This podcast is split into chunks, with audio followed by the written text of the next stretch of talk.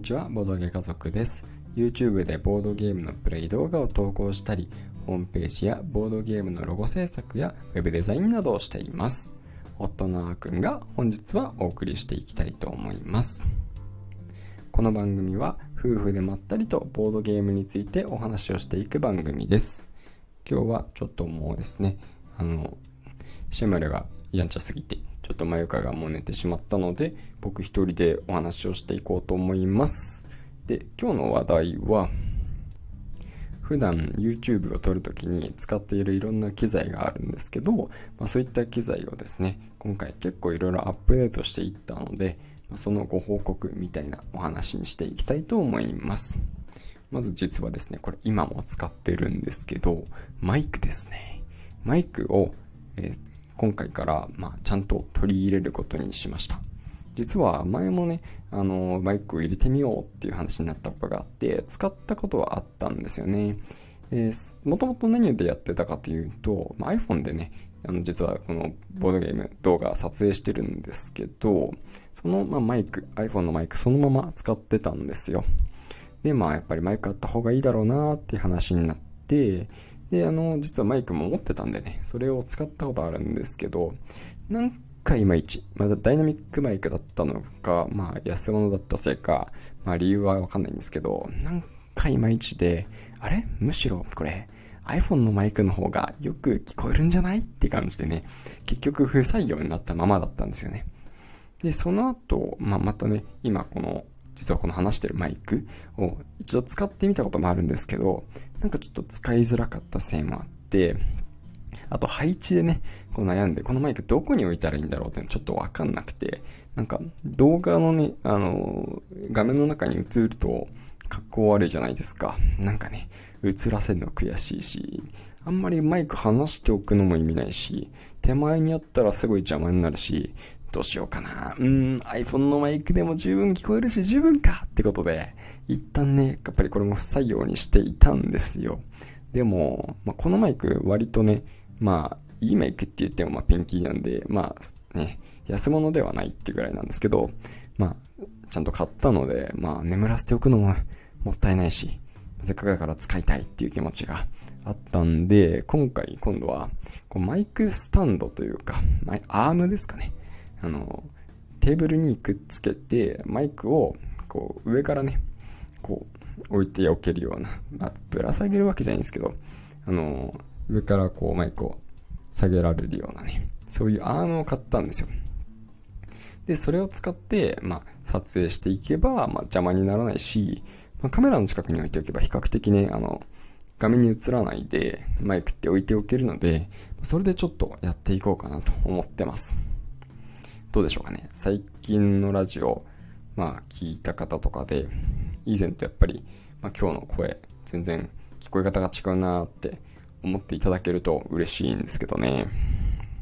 まあ、それが一つ、マイクですね。マイクを変えました。音が良くなるとやっぱり、動画自体も良くなるんじゃないかなと期待しています。で、えもう一つなんですけど、これは実は今日来たアイテムで、まあ動画のね、撮影自体には全く関係ないんですけど、マウスを新調しました。あの動画編集用ですね。動画編集用で、なんか今まで本当に安物の1000円ぐらいのマウスを使ってたんですよね。で、まあ本当にあの充電もマイクロ USB みたいな。まあちょっとね、あの、今タイプ C じゃないですか。だけどマイクロ USB タイプ B のね、頃の、ま、充電が必要な、ちょっと古いもうあの、若干時代遅れなのかなっていうぐらいのマウスを使ってたんですけど、で、ちょっと腕もね、疲れることがあって、指とかね、疲れちゃうし、まあ、ショートカットのボタンとかあると動画編集はかどるんじゃないかなと思って、ちょっと思い切って、まあ、せっかく動画編集で使うものだったら、まあ、ある程度いいものを使った方がいいのかなって思って、えっと、ロジクールのマウスにしてみました。で、今回初めてですね、実はあの、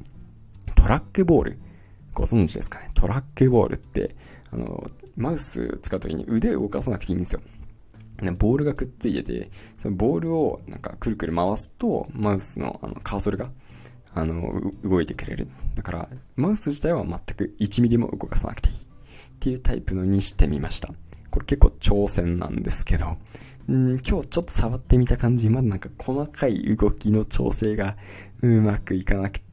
これは慣れなのかな慣れたらいいなっていう感じでね、まだ若干不安は残ってるんですけど、でも腕動かさなくていいのは非常に楽だし、まあ、親指でね、あの、まあ、カーソル動かして、他の指でボタンクリックとかできますし、